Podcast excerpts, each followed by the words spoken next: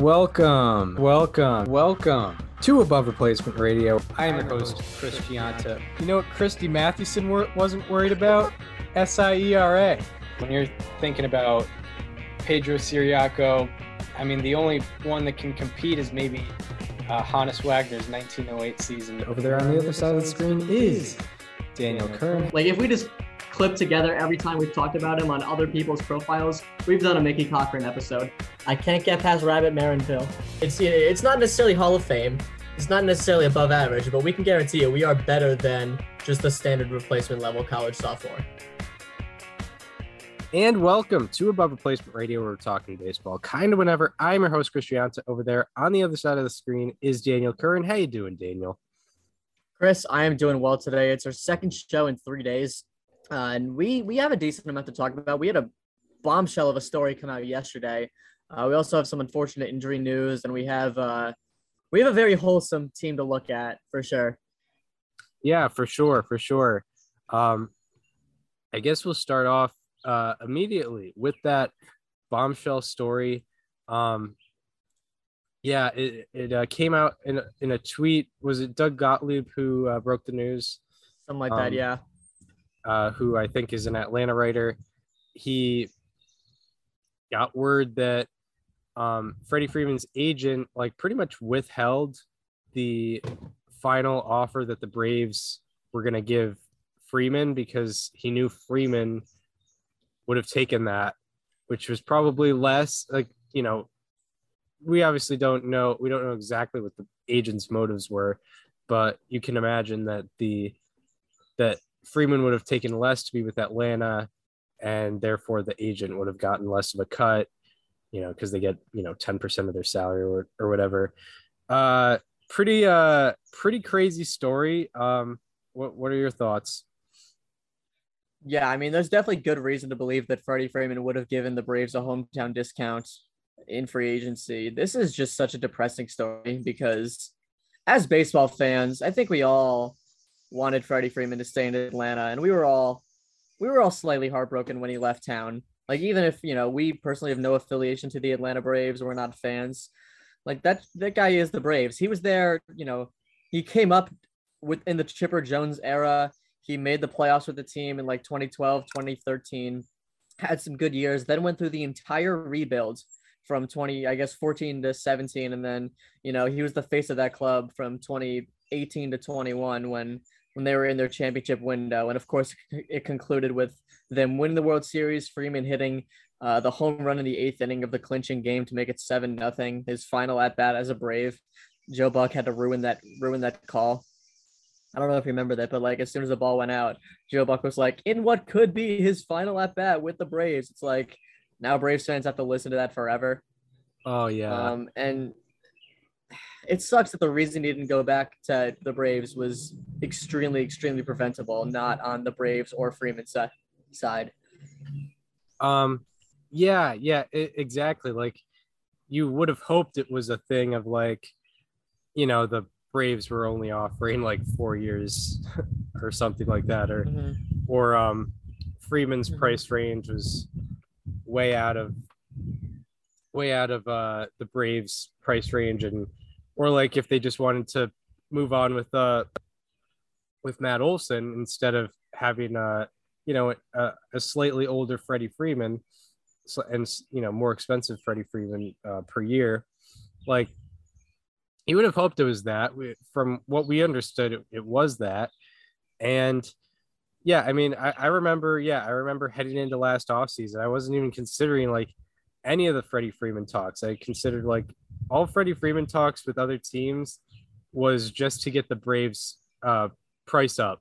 Um and it probably ended up working.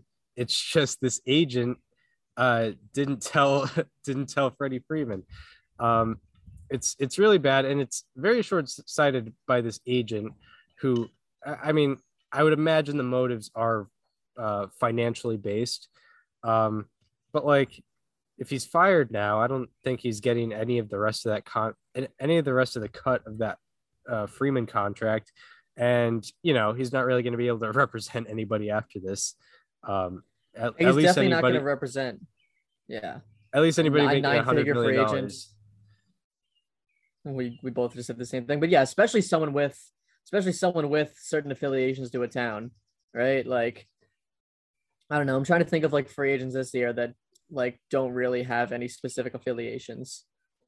Like Um, definitely not Aaron Judge. Like that guy, I'm sure. I'm sure Aaron Judge would a slight discount to play in New York. Maybe not a big one, but Yeah, you know, if it's a if it's a difference of a couple dollars, maybe a year at max, I, I wouldn't put it past him to take it. I don't know who's a free agent this year that like doesn't. I'm I'm just gonna go with a, a last year free agent just because it's one I can think of. Starling Marte. Like Yeah. I don't think there was any specific team. Like I mean, between the Pirates, you know, the Diamondbacks, the Marlins, the A's, like I'm sure he has the most affiliations with Pittsburgh, but I can't imagine any of those four teams were gonna make a big push to re-sign him last year. yeah. I would say like So like, you know, Trey- that's a fair one, but Trey Turner. Trey Turner, that's fair, but the Dodgers probably could go for him. Yeah, yeah, for sure. Um, it, yeah, it was a surprise to me that didn't seem to be any extension talks with him, but I guess that's another conversation. Um, but yeah, it's um, yeah, very short sighted by by this agent. Um, and yeah, it just nobody feels good after this. The fans don't. Freddie Freeman doesn't. The Braves don't. The the Dodgers. I can't don't. imagine yeah, the Dodgers probably don't. Yeah. Yeah. Well, how can the Dodgers feel good knowing that the big guy they signed very clearly doesn't want to be there? Like nobody nobody wins here because the agent doesn't win. He got fired. He's not getting any of that salary now.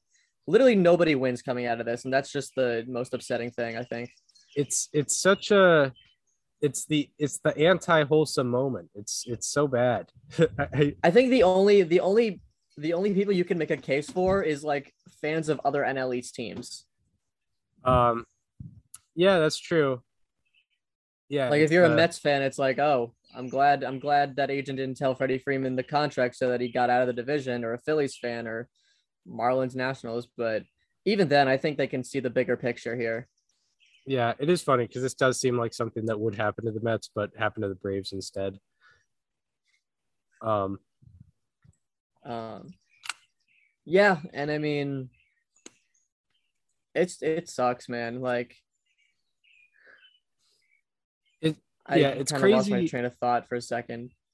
it's crazy yeah it's crazy to think like he just found this out he's got five and a half more years with the dodgers it's not like this is you know it was a big free agent contract six years 162 million dollars I wonder. you can't really move him I wonder how this leaked to him too. Because yeah, no, you can't, especially with the Olson contract. That's gonna make it even more tough. yeah Um, I would, I, I could very well see maybe at the end of the contract if the Dodgers aren't feeling it, they release him in the last year and he goes back to Atlanta, or just if that contract expires and he's still good enough to play, he goes back to Atlanta. Like I, I don't think, I'm not convinced that we've seen Freddie Freeman's last game as an Atlanta Brave, but I mean he's gonna lose six years where he could have been playing there. You know, with Yeah. a team that is competing. Yeah and it's not just like it's not just the team like he made he made his life you know in the atlanta area. His you know he has a family that he had to move to california probably um that he was kind of reluctant to do because he didn't have the correct information on what the braves were offering him. So uh yeah very messed up um and yeah, I like yeah, I lost my train of thought a little bit too, but um I think I think this makes everything make a lot more sense for the Braves because you know the narrative was why wouldn't they go out and spend a couple more dollars on Freeman and, and move on to get Olson instead? We now have our answer, and you know what? It makes perfect sense. They gave an offer that they thought Freeman would take. He didn't, so they were like, okay, we we don't have a first baseman. Let's go get Matt Olson and and you know let's have long term stability over there while we don't have Freddie Freeman. So at least the replacement isn't you know someone that fans are upset about and that's that was probably the best way that the Braves could have gone about it. But of course, through no fault of their own, they had to they had to resort to that when they could have had something better. yeah, yeah, exact exactly. Like um yeah, it it really it really sucks because like Freddie Freeman in Atlanta just it made so much sense. He was there for 12 years. Um and you know, based on how this thing went, like maybe it was a five year deal, so he should have been there for 17 years, maybe 18 years, um, depending mm-hmm. on the the contract situation. Um, but yeah, it's uh it's it's just a it's just a bad story because as you say, no one wins. Yeah, nobody wins. Like I would hate to be a Dodgers fan knowing that Freddie Freeman, like his heart is never going to be in LA. Yeah, yeah. Even like like you know like if you look at look at guys like Mookie Betts, like he came over from Boston, he was a different. His heart's in LA. Like that was, you know, that's definitely a cool thing for Dodgers fan to see as we get this superstar and he clearly wants to be here. We get this superstar and through no fault of anyone's own in the in you know, between the Dodgers, between Freeman, between the Braves, through nobody's fault. He doesn't want to be here. Yeah, it's uh yeah, yeah. Um and we haven't really heard of a story really like this, at least in recent memory. Um mm-hmm so yeah very very interesting very the interesting. um the like the agent and like the company he works for is uh, filing a lawsuit or trying to take legal action against the the journalist who who leaked to this saying that it was false information and i i have a hard time believing that like i don't think it's a coincidence that this came out right after freddie returned to atlanta because you know what he probably met with some of the Braves front office catching up with them, and he probably heard this while there because. I mean, you know, it's it's normal for people to be emotional during their homecomings, but Freddie was he was really and you know what, maybe it was because he had just learned of this information that he should be a brave. Yeah, yeah, exactly. Like his his heart was always there. Um and yeah, he probably yeah, he probably wanted to know what was what was going on there and why he couldn't sign. And you know, I, I mean like I wouldn't put it I wouldn't put it past anybody to get some details of a story wrong. Um however, by the looks of it, how it's been reported, yeah, looks very bad. Looks very bad on uh on all fronts for that agent. um I don't think it's a coincidence that this came out right after Freddie returned to Atlanta. Like if this story came out in, you know, like in early April when it was kind of random, it's like, oh, okay, that's kind of weird, but no, it, everything lines up here. Like Freddie might have talked to someone when he was at Truist Park this weekend. He might have found this out. He might have talked to his agent and learned the truth. Fired him. I mean, Freddie fired him right after he went back to Atlanta. Like this story, like not only did this story leak right after he went back to Atlanta, but he it came out after he fired his agent and he fired his agent right after he went back to Atlanta. Yeah. Yeah. Um yeah, as you as you mentioned, he was he was very emotional. I mean, I I can imagine just being back in that ballpark, seeing all all the fans that are still rooting for you, um, you know, in in their own way. Uh, mm-hmm. you know, compared to being in a new setting in, in Dodger Stadium where you're the new guy. Um, yeah, I can imagine that uh, that it made him upset that he, that he was not playing for the for the Braves. Yeah, and we're gonna be reminded of this every every year. By the way, I mean like Dodgers and Braves face each other in the postseason, which is very possible. Hey, Freddie Freeman should be on this side And they're gonna face each other twice every year. You know where Freddie wants to be. Um, and yeah. yeah, like the Braves did everything perfectly fine. Like they, you know, I don't blame them for the way they handled this situation because they were under the assumption that Freddie wasn't coming back under what would have been a good offer. Yeah, very true. Very true. Um, well, uh, do um anything else on this uh on this story? I think I said everything I wanted to. This just like I said, nobody wins here. Yeah, for sure, for sure. Um, I guess uh I guess we'll we'll sandwich we'll sandwich some wholesome content in between some bad news. We'll we'll Yeah. we'll go to the uh the surging Baltimore Orioles. Um that is- Yes. that is said a little bit tongue in cheek, but they have clinched their first winning month since August of 2017. Um, they're the best last place team in Major League Baseball. They're, I mean, there's six, there's six games below 500. Um, they've, you know, they're 14 and 11 in the month of June.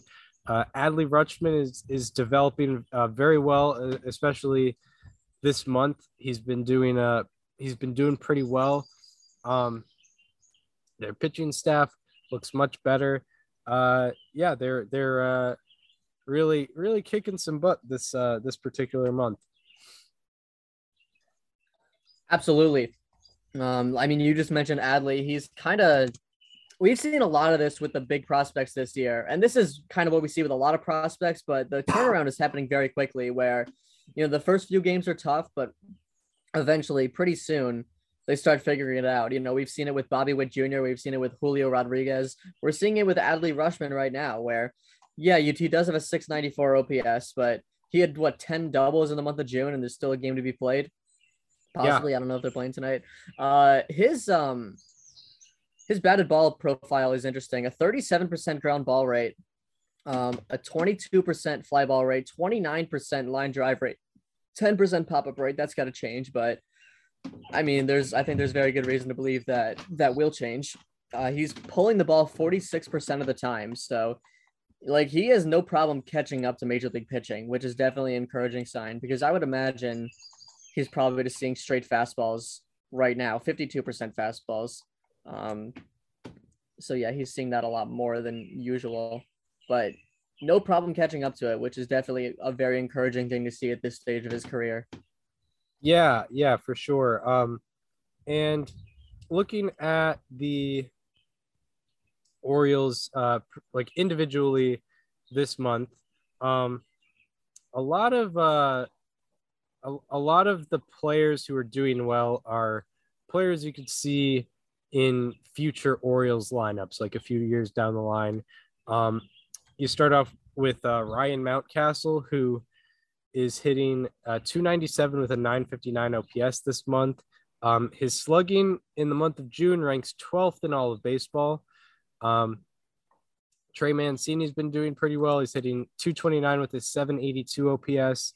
Uh, Cedric Mullins has a 121 weighted runs created plus and five stolen bases. Austin Hays has a 121 weighted runs created plus.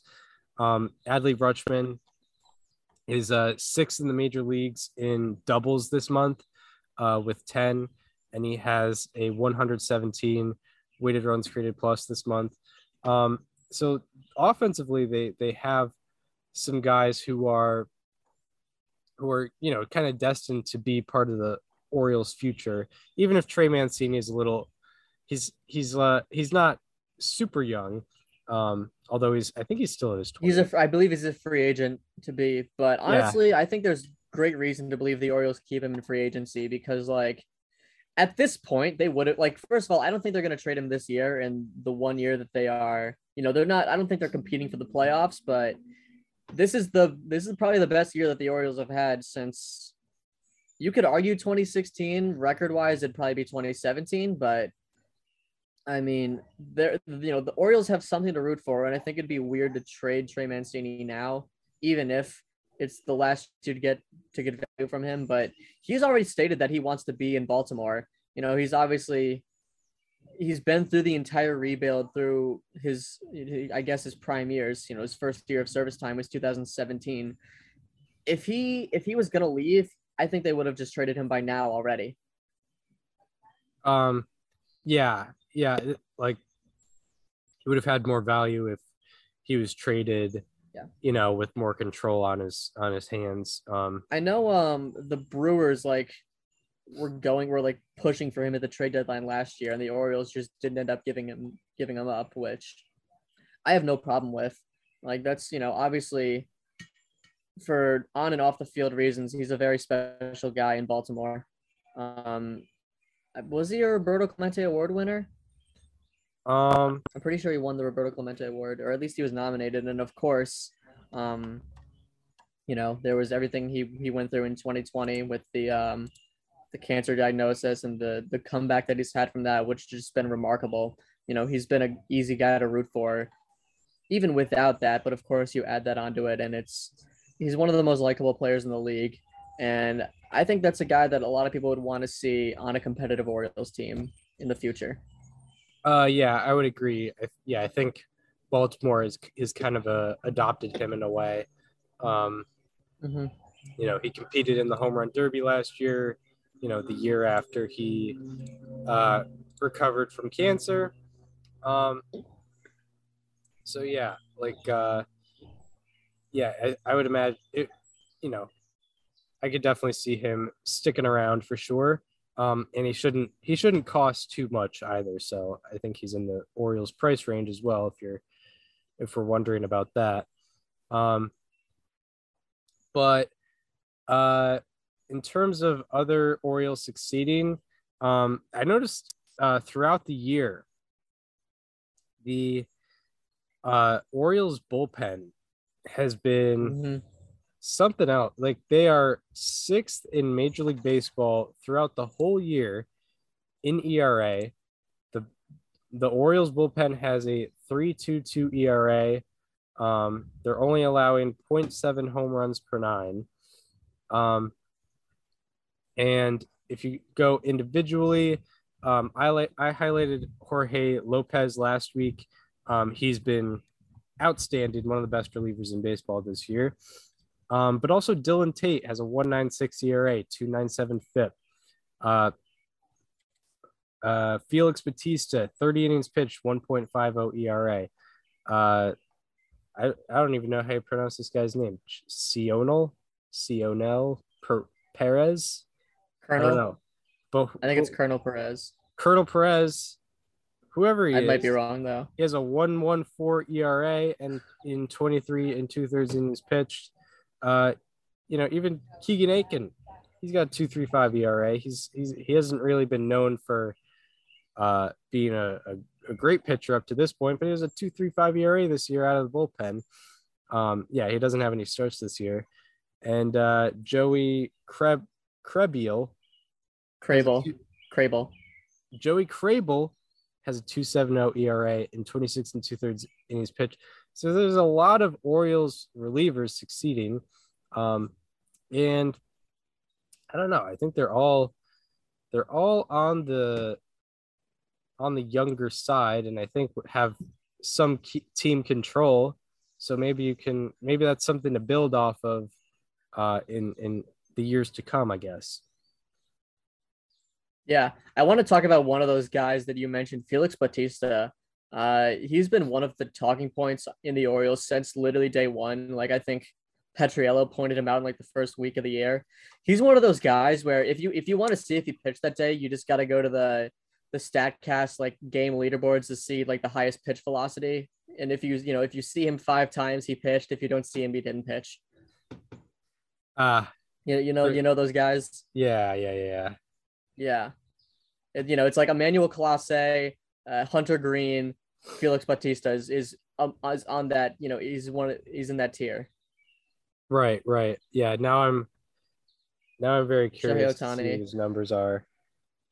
hmm Uh, well, I can tell you since June 11th, which is the the date that I referenced, that I'm referencing throughout this uh this segment, he's pitched six innings. He has 16.5 strikeouts per nine, three walks per nine, no home runs allowed. He does have a 417 BABIP, so his ERA is at 150 with a FIP at 046, which is uh you know very very unlucky, but I mean a 41% ground ball rate. He's doing well with that. Uh, average fastball velocity of 99.7 miles per hour. Oh wow. So that's uh, yeah, yep. Yeah, that's pretty wild.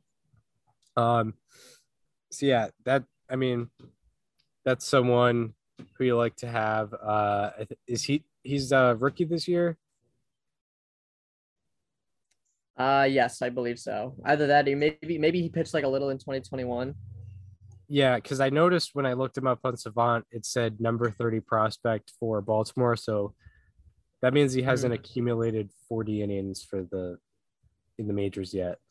Um, No, he definitely has not.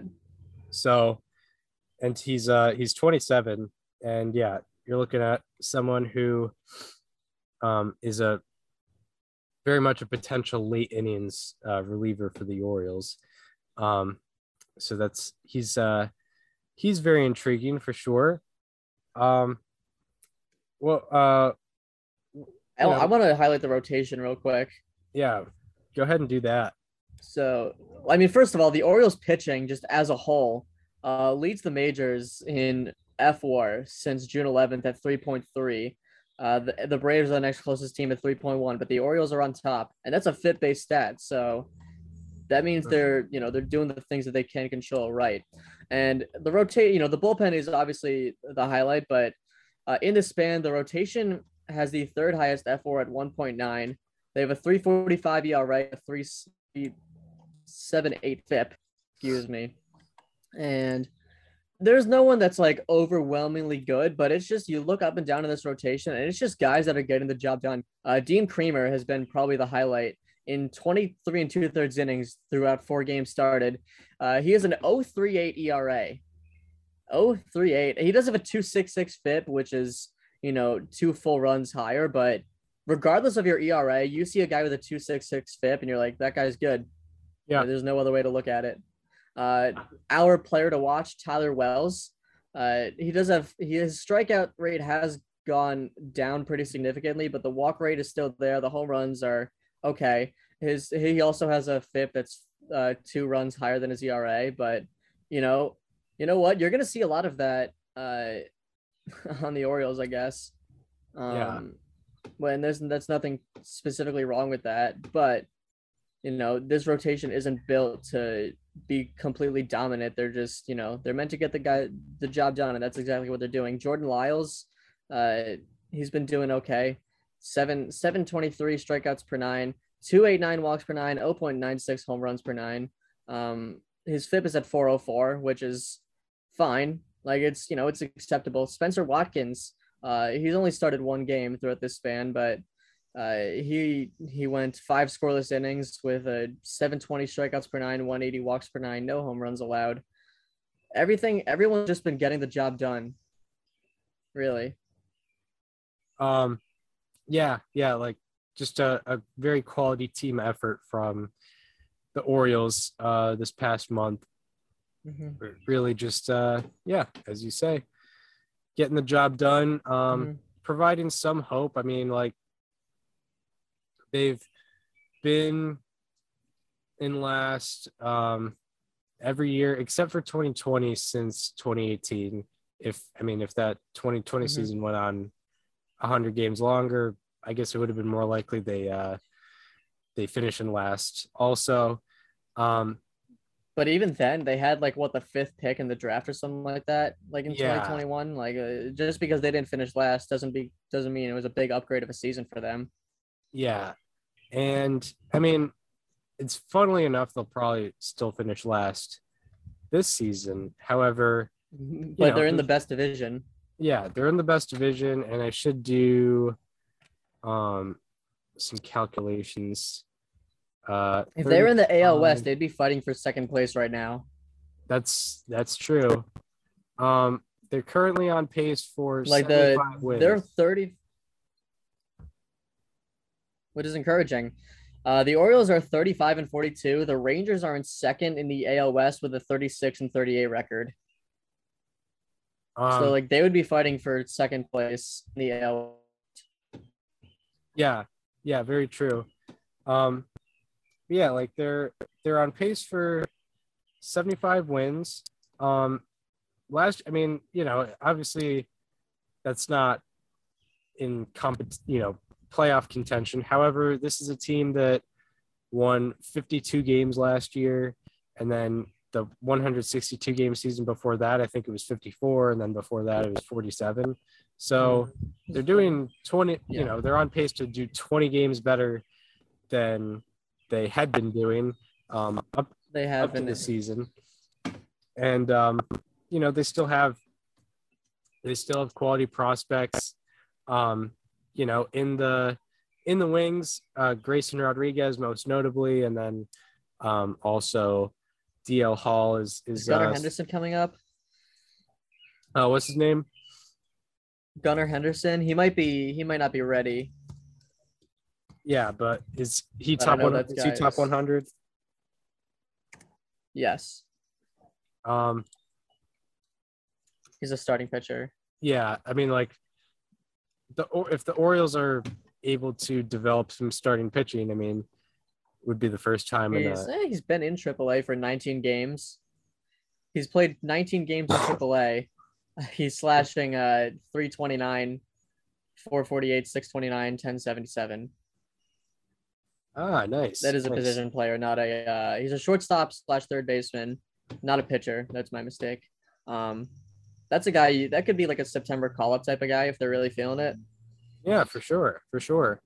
Um, yeah, they've they're they're yeah they're definitely developing some players, um, and uh, and yeah, I think um, yeah, I think there's reason to believe, you know, they're they're gonna reach like a 70 win mark this year. They're gonna keep developing over the next couple years, and uh, you know, I guess it's good if you're an Orioles fan to finally see a year where they're probably not going to lose 100 games.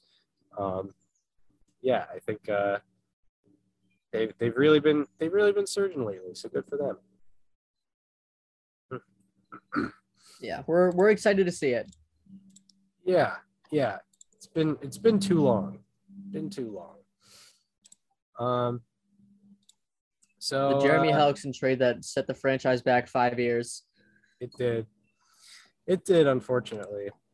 Um, all right. So, do we want to uh, get into the other bad news of the past week? of the yes the other yeah the other bad news i guess of the nl east technically Yeah, technically. Um, the other one was nl east slash west yeah. Um, Bryce Harper uh, has to get thumb surgery.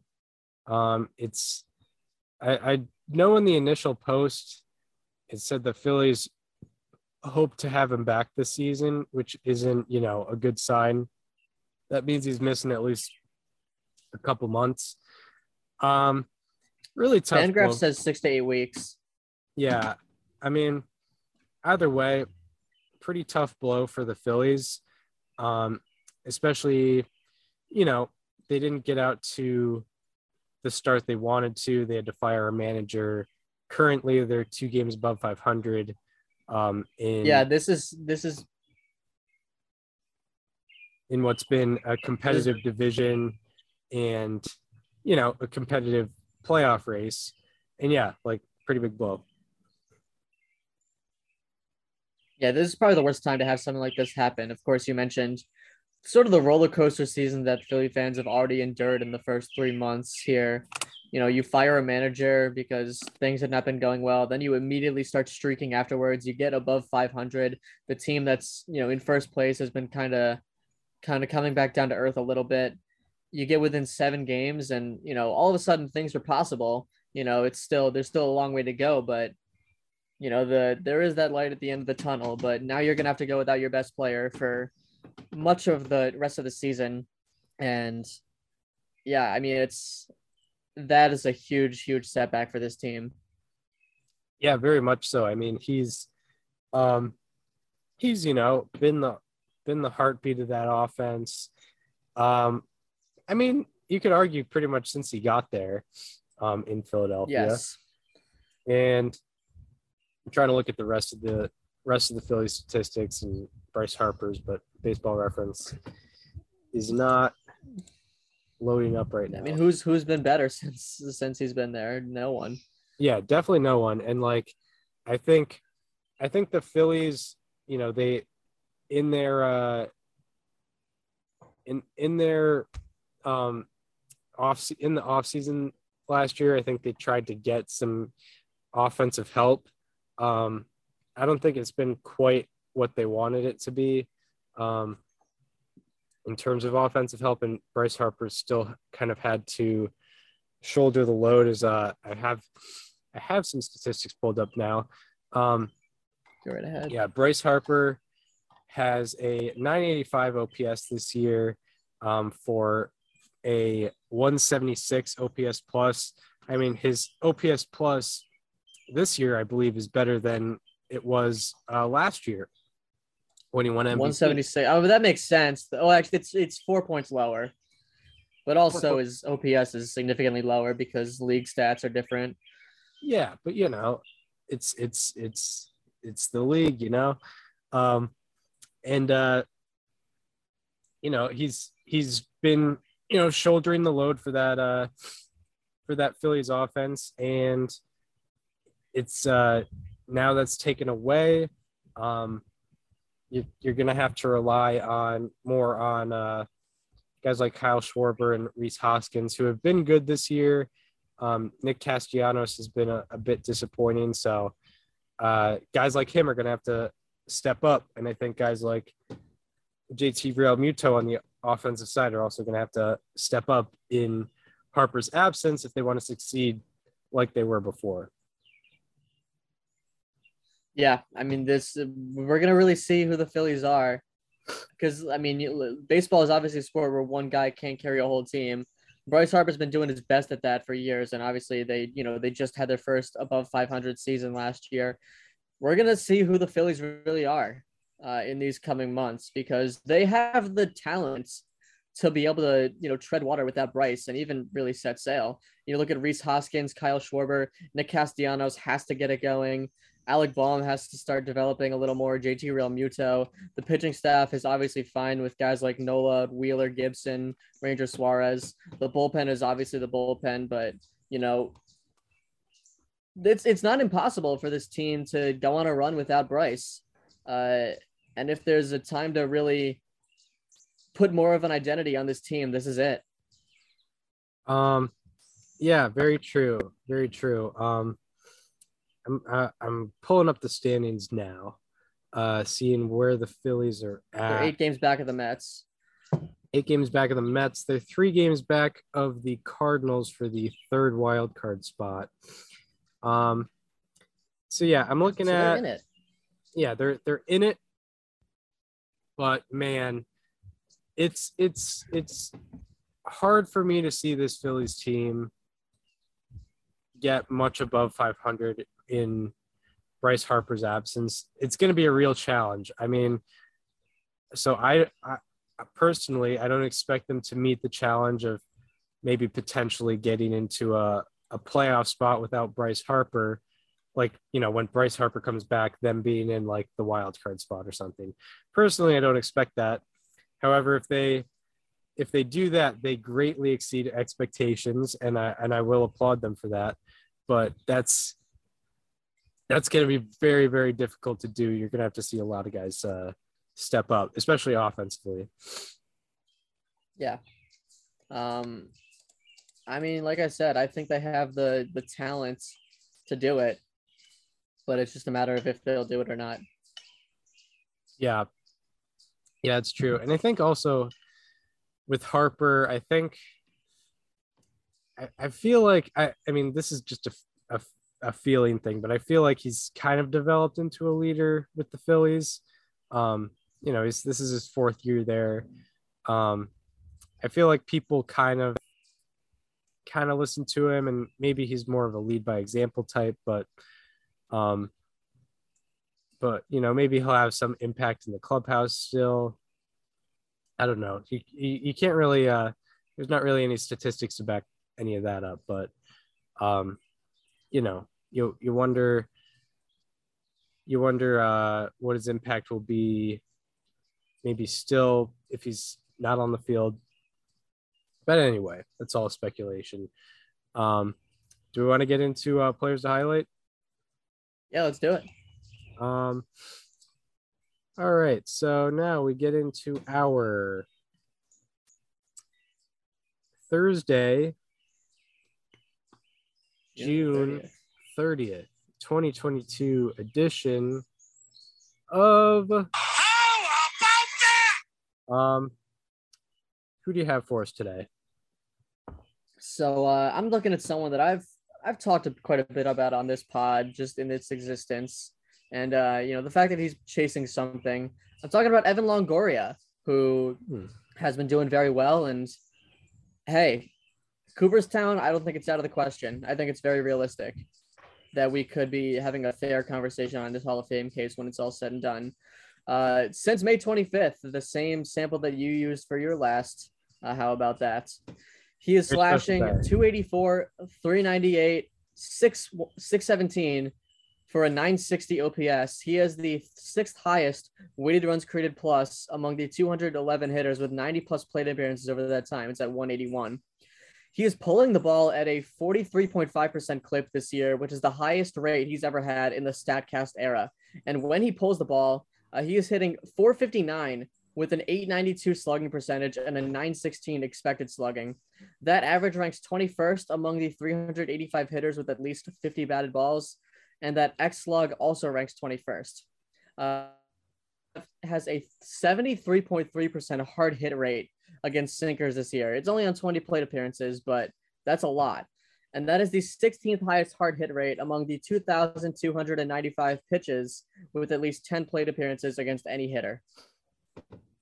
Wow. Uh, Evan Longoria.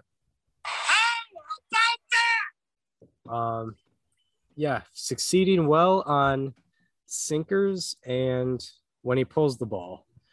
Um, hmm so working well for him and uh, good good to see him having a bit of a comeback because he started the year he started last year very well. He got on the IL. Um, and I think after he came back from the IL, he kind of treaded water a little bit, but good to see him coming back and, and being at a similar level to was to to what he was at the beginning of uh, last year before his injury. Um, my how about that? It's uh it's a little interesting. It's a little, you know, I'm not. It's it's not my most um, analytical one, but I'm talking about Nico Hoerner. Um, he's been pretty interesting the whole year. He has what I will say about Nico Hoerner. He has the same amount of F as Pete Alonso, and we've you know, I think they obviously their skill sets are much different. Pete Alonso is a is a real slugger, um, but also a bit of a de- defensive liability. Nico Hoerner is kind of the opposite of a slugger, but uh, great defensively. But they have the same FWAR. Um, and Pete Alonso's uh, talked about in, the, in yeah two point three. Uh, Pete Alonso's talked about in the in the National League MVP race. Um, Nico Hoerner is not. I understand why though, but yeah, Nico Hoerner he's on pace for a five win season this year. Um, that's that's very good. That's you know in the National League that'll place you like top twenty. Um, it's uh you know that's very good for Nico Hoerner. Uh, he is sixth in Major League Baseball in outs above average, and he is fourth in defensive runs above average. Um, and then on the offensive side, he's hitting 304 with a 111 weighted runs created plus. Um, and he is the only player this year in Major League Baseball with 10 plus defensive runs above average and a 300 plus batting average. Uh, along with that, out of 206 batters with 200 plus plate appearances, his strikeout rate is sixth lowest, and uh, his expected batting average this year is in the 97th percentile. He's hitting 304, but he's expected to have a 318 batting average this year, um, which is uh, very interesting. And along with that, his whiff rate, his swings misses, 95th percentile. When he swings, uh, about like 85% of the time, he's making contact. So, um, good on Nico Hoerner. Um, you know, he's a he's someone where he's never really going to amaze you offensively. He's not a power hitter by any stretch, but if he's excuse me, if he's average offensively, he's that good defensively where he can be a very valuable asset. Um, you know, if he if he's just able to be an average offensive producer, um, his defense really puts him above, and you know that's why he has uh, the same FWAR as Pete Alonso, who's in the NL MVP race. So, uh, shout out to Nico Hoerner, he's getting a This is Um, very funny because I was so when I checked to see if we had done a giant yet, I was looking at the list and I was like, man, when are when are we gonna talk about a Cub? Like a second before you said that, I was like, when are we going to talk about someone on the Chicago Cubs? when you know when someone has eight uh, outs above average and above average offense, Yeah. Yep. a whole a whole package kind of guy, Nico Hoerner. Um, I love that. yeah, um, yeah, he's he was uh yeah he was a first round draft pick too. Um, so he's Yeah. he was kind of a slightly one of my more. one of my Go ahead. one of my favorite tweets that I've ever had was uh when Nick Madrigal got traded to the uh to Yeah. the Cubs when it was like a middle infield with Nick Madrigal and Nico Hoerner. You ever heard of no doubles defense? How about no doubles offense? Yeah, yeah. um, yeah, Nico Hoerner. Yeah, he's interesting. I mean, yeah, he, he hasn't had a lot of extra base hits, but you know, still Never forget 11 when the first home run of the season was him off Corbin Burnes. Oh yeah, that yeah, that was a real brain twister. Sometimes you just never know what's gonna happen. yeah, and also it's funny because opening day is like the day of overact overreacting. So people were like, "Oh, Nico Yeah, well, I mean- 50 home runs this year." you you tweeted a whole stat about Corbin Burnes walking one guy. Well, yeah, day. well, that that was just funny to me. like obviously obviously that, that no that does leave out a lot of context but it does it does kind of exemplify the overreactions that happen on opening day yeah, for those unaware, I, I'll still say it because it's very funny. Um, It Corbin very funny. Burns, last year it took him 127 batters to for him to walk his first batter of 2021, and then last year it took one batter, or no, 2022 it took one batter. Um, Yep. Which, it you know I didn't think, I don't think it. it's Uh, very funny yeah, it's just funny. It's just funny, funny baseball things. But uh, that, that's all it is yes, of course if corbin burnes is still having an excellent year it's not Yeah. exa- i mean it's not even fair to compare it to last year because that was a once in a lifetime type season Yeah, and even like um, but even still like ERA wise, I think he's like very Mm. similar, which is which is funny. Um, and uh, so yeah, I guess that'll uh take us to um the players and subjects that are underperforming with our June 30th, 2022 edition of slightly alarming. um. Who do you have for us today? So my slightly alarming is a very similar type of player to Nico Hoerner. You know, like we know what to expect out of him, but he's been underperforming this year, and it's Adam Frazier of Ah, the yeah. Seattle Mariners. One of the many reasons that the Mariners have been underperforming as a team. Uh, overall, this year, his 293 slugging percentage ranks sixth worst among qualifiers. I know that you know when you think about slugging percentage, Adam Frazier is never a guy that comes to mind, but you you need to have a good batting average to have a good slugging percentage. You know, the, they're usually synonymous with one another because batting average goes into that. Uh, since May 19th, however, he is slashing 164, 240, 209 for a 447 OPS and a 36 weighted runs created plus. Each of the metrics rank bottom four among the 173 qualifiers since then. His sprint speed has never been below the 53rd percentile in any year of his career, and this year it has fallen to the 37th percentile. So his speed has gone pretty significantly down over the course of one year, which is alarming because I feel like that's just usually not something that happens in one year. Um, and Yeah. if you're a guy like Adam Frazier that usually hits for contact and not much for power, speed is kind of essential. Uh, his BABIP on ground balls this year is at 125, and it has never fallen below 200 in a season. So, you know, when you're hitting ground balls, usually speed's going to bail you out of that. A lot of the time, it's not doing it for Frazier. Uh, he is the worst BABIP on ground balls, and obviously the worst batting average on ground balls. Uh, among the 121 hitters with at least 75 ground balls this year, he also has the worst OBP, which we could. I mean, if he has the worst batting average, he has to have the worst OBP. He's the worst slugging percentage, naturally the worst OPS, the worst weighted runs created plus at negative 31. So th- he has not been doing well there. And he's also struggled against off speed pitches. Uh, his 105 batting average and his 158 slugging percentage against off speed pitches this year rank fourth and eighth worst, respectively, among the 126 hitters with at least 25 plate appearances against off speed pitches. Uh, yeah, Adam Frazier. Slightly alarming. Um, yeah, the the sprint speed thing is is uh, very interesting.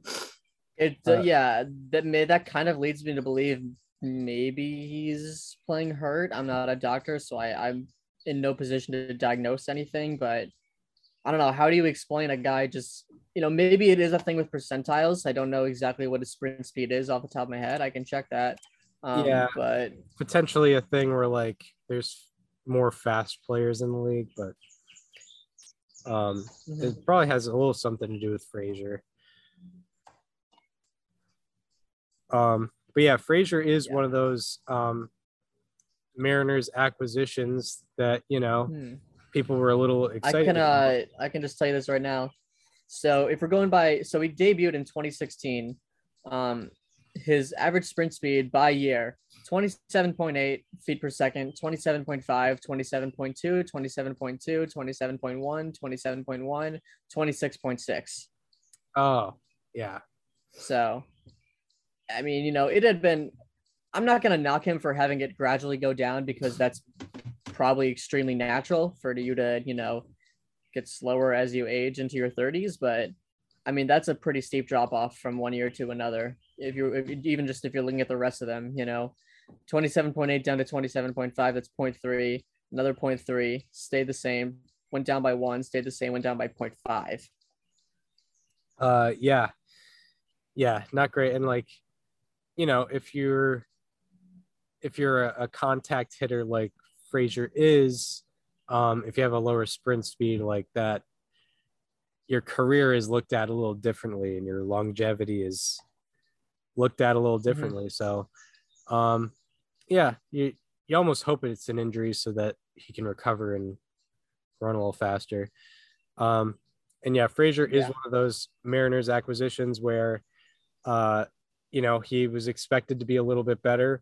You know, he was an All Star last year. He, he tapered off a little bit uh, towards the end, um, but he, you know, his average was- 90 foot his average 90 foot sprint by the way uh sorry to interrupt you chris but his average 90 foot sprint is also at its highest point. It had never been below above well i guess it was 4.8 in 2020 never in a full season that had been above 4.3 but this year it's at 4.9 Ah, um, yeah, he's he's kind of a, on a list with uh, Winker, Suarez, Robbie Ray of Mariners ac- acquisitions who haven't been what Mhm. the Mariners expected him to be. no but the mariner the robbie ray has been doing much better lately Yeah, I've I've definitely seen that for sure.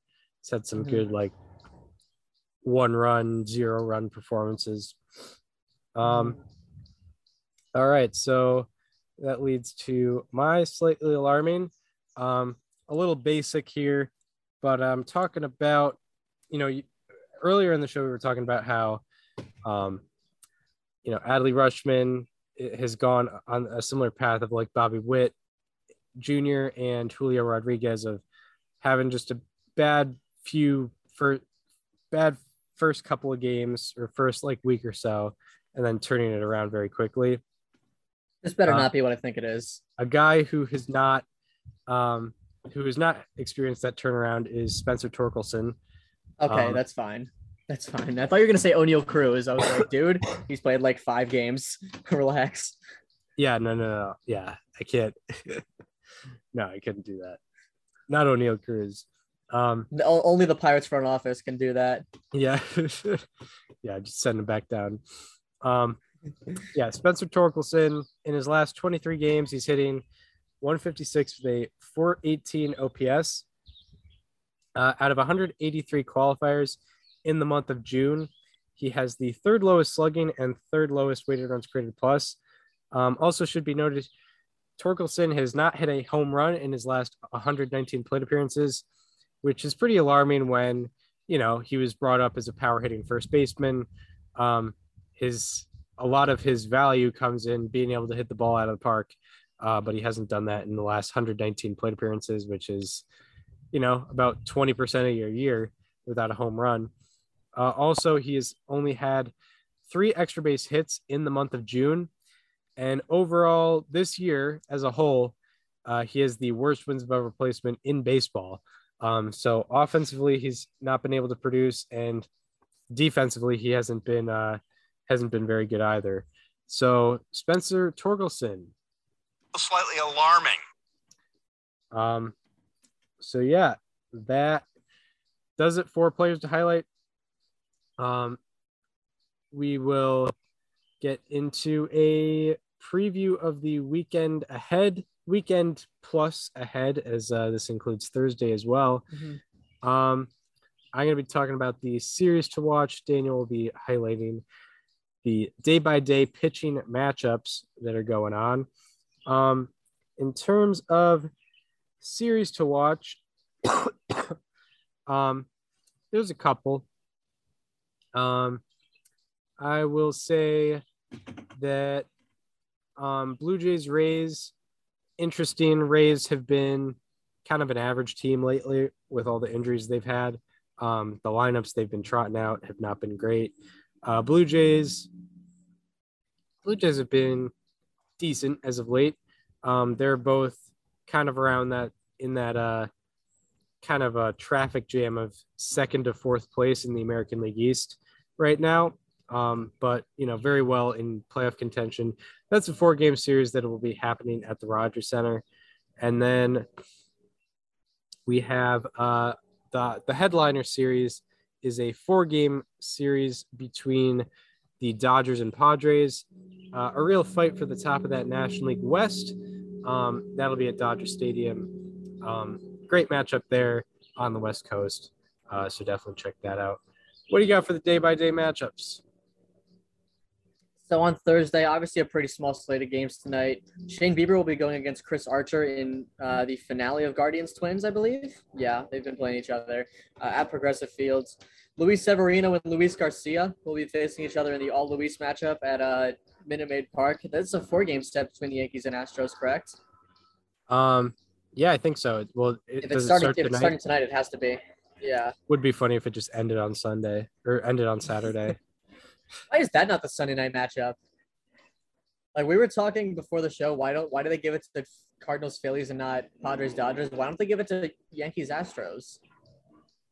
Yeah, what the heck and heck? What is what is what what why why does ESPN why why do they? I- don't even think the Phillies are that big of a team, yet they're on Sunday Night Baseball No. six times. And they're. I mean not that not that it's ESPN's fault, but they don't even have Bryce Harper now. yeah.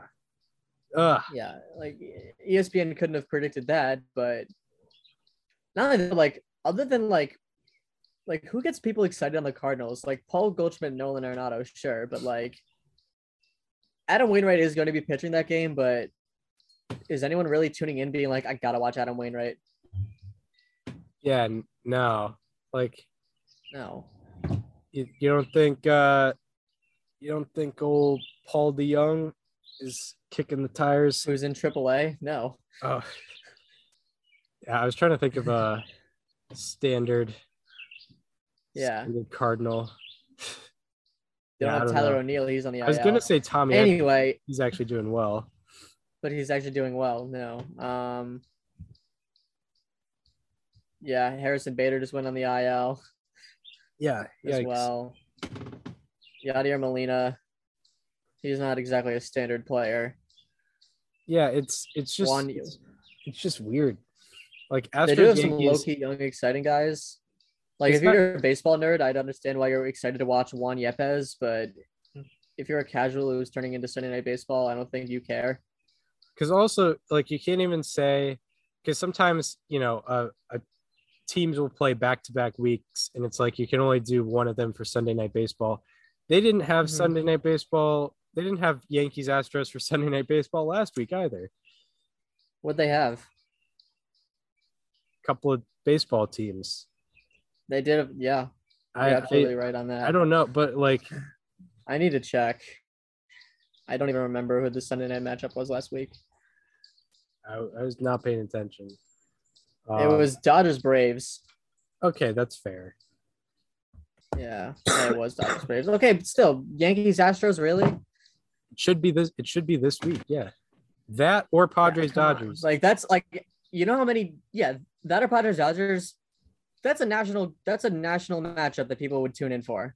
Yankees Astros because you know what? There's so much bad there even if it's all in the past and maybe people have been holding on to it for too long that people are tuning in for that. And this is no disrespect to the Phillies or Cardinals but like that's not a match national story.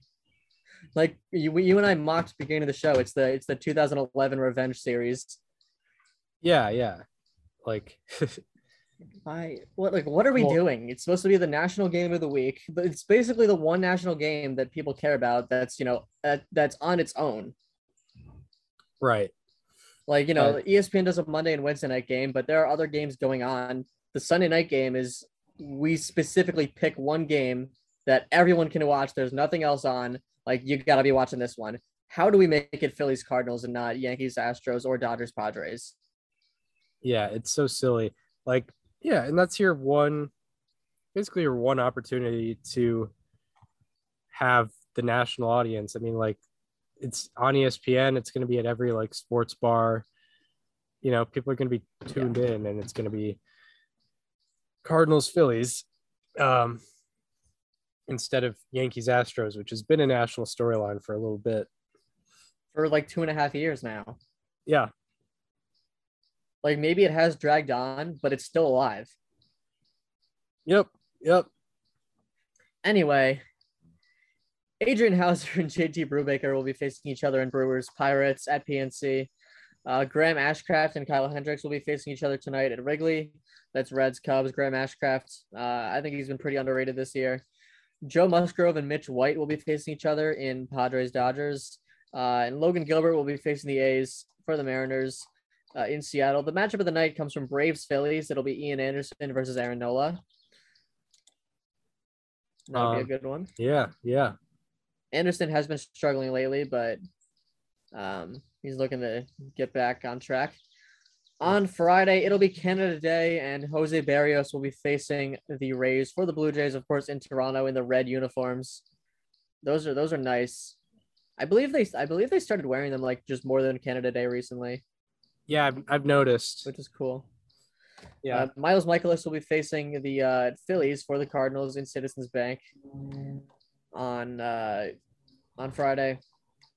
Max Fried and Mike Minor will face each other in Braves Reds. Corbin Burnes and Rodney Contreras will face each other in Brewers Pirates. You will have Chris Bassitt facing the Rangers for the Mets. Uh, it's a former division rival of his, of course. Gerrit Cole will be facing the Guardians uh, in Cleveland. Merrill Kelly and Antonio Senzatela will be facing each other in uh, Diamondback and Rockies. Uh, you will have Trevor Rogers and Josiah Gray facing each other in uh, Marlins and Nats. That's a slightly alarming end. How about that? Uh, Michael Lorenzen will be on the mound for the first time since that brawl, or not the brawl, the game before the brawl, which kind of sparked it, I believe. Or no, no, sorry. He faced the Mariners like a week before. Anyway, scratch what I said. Michael Lorenzen will be facing the Astros in Houston. Spencer Watkins and Joe Ryan will be facing each other in Orioles Twins. James Kaprielian and Marco Gonzalez will be facing each other in A's Mariners. Lance Lynn and Alex Cobb will be facing each other in White Sox and Giants in San Francisco. And match of the night comes from Padres Dodgers. It'll be Blake Snell versus Tony Gonsolin. Nice. And then on Saturday, uh, you will have.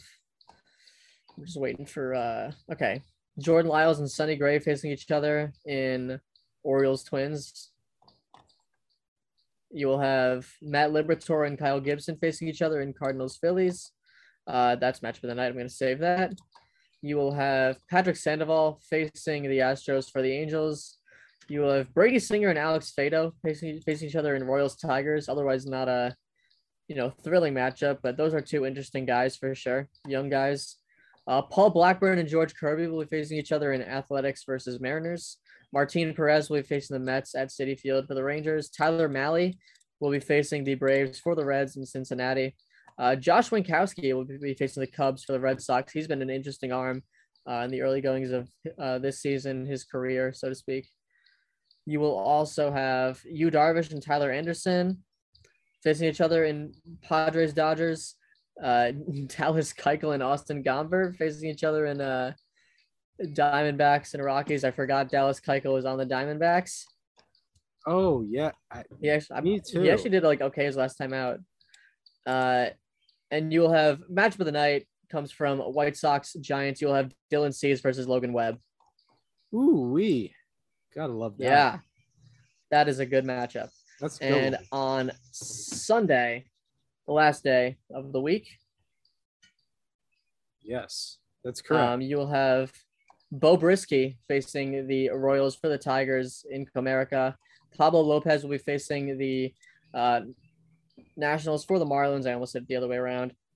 Jose Quintana will face the Brewers for the Pirates. Jon Gray will face the Mets for the Rangers. Luis Castillo will face the Braves for the Reds in Cincinnati. Um, Tyler Tyler Wells and Devin Smeltzer will be facing each other in the uh, in the Lucky Bowl. If you look at their numbers recently, uh, that's been them. You have Lucas Giolito and Anthony DeSclafani facing each other in White Sox and Giants. Mackenzie Gore and Clayton Kershaw on Sunday for the uh, Pirates and Padres and Dodgers. The Frankie Montas Robbie Ray Part Two will be taking place, and Adam Wainwright will be pitching on Sunday Night Baseball against the Philadelphia Phillies. Uh, match of the night. I think this is an underrated one. Comes from Diamondbacks Rockies. You got Zach Gallen versus Chad Cole. Um, yeah, yeah. Uh, Adam Wainwright against the Phillies. Who's he facing? Uh, Cole Hamels. yep. He's got Cole Hamels. Funny thing is, he wasn't even there in 2011 for the Revenge series. Yeah, uh, yeah. That's why I tried not to go with like a specific 2011 guy. Um, I guess. I guess Yadier Molina or Albert Pujols. Yeah, for sure. Um, yeah. What's uh, what's Albert Pujols' numbers against Ryan Madson? Got to look for that. Got to do the scouting Yeah. Um. All right.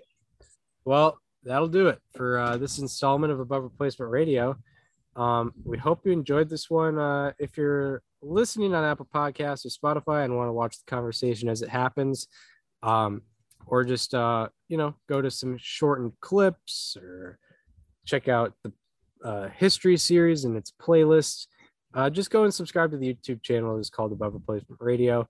Uh, also, if you want to follow us on social media, follow me on Twitter at Chris underscore Deonta and follow Daniel on both Twitter and Instagram at Daniel underscore Curran and follow the show Instagram at Above Replacement Radio for all the show needs.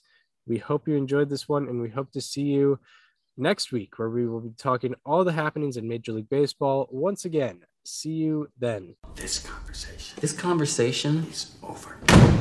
is over.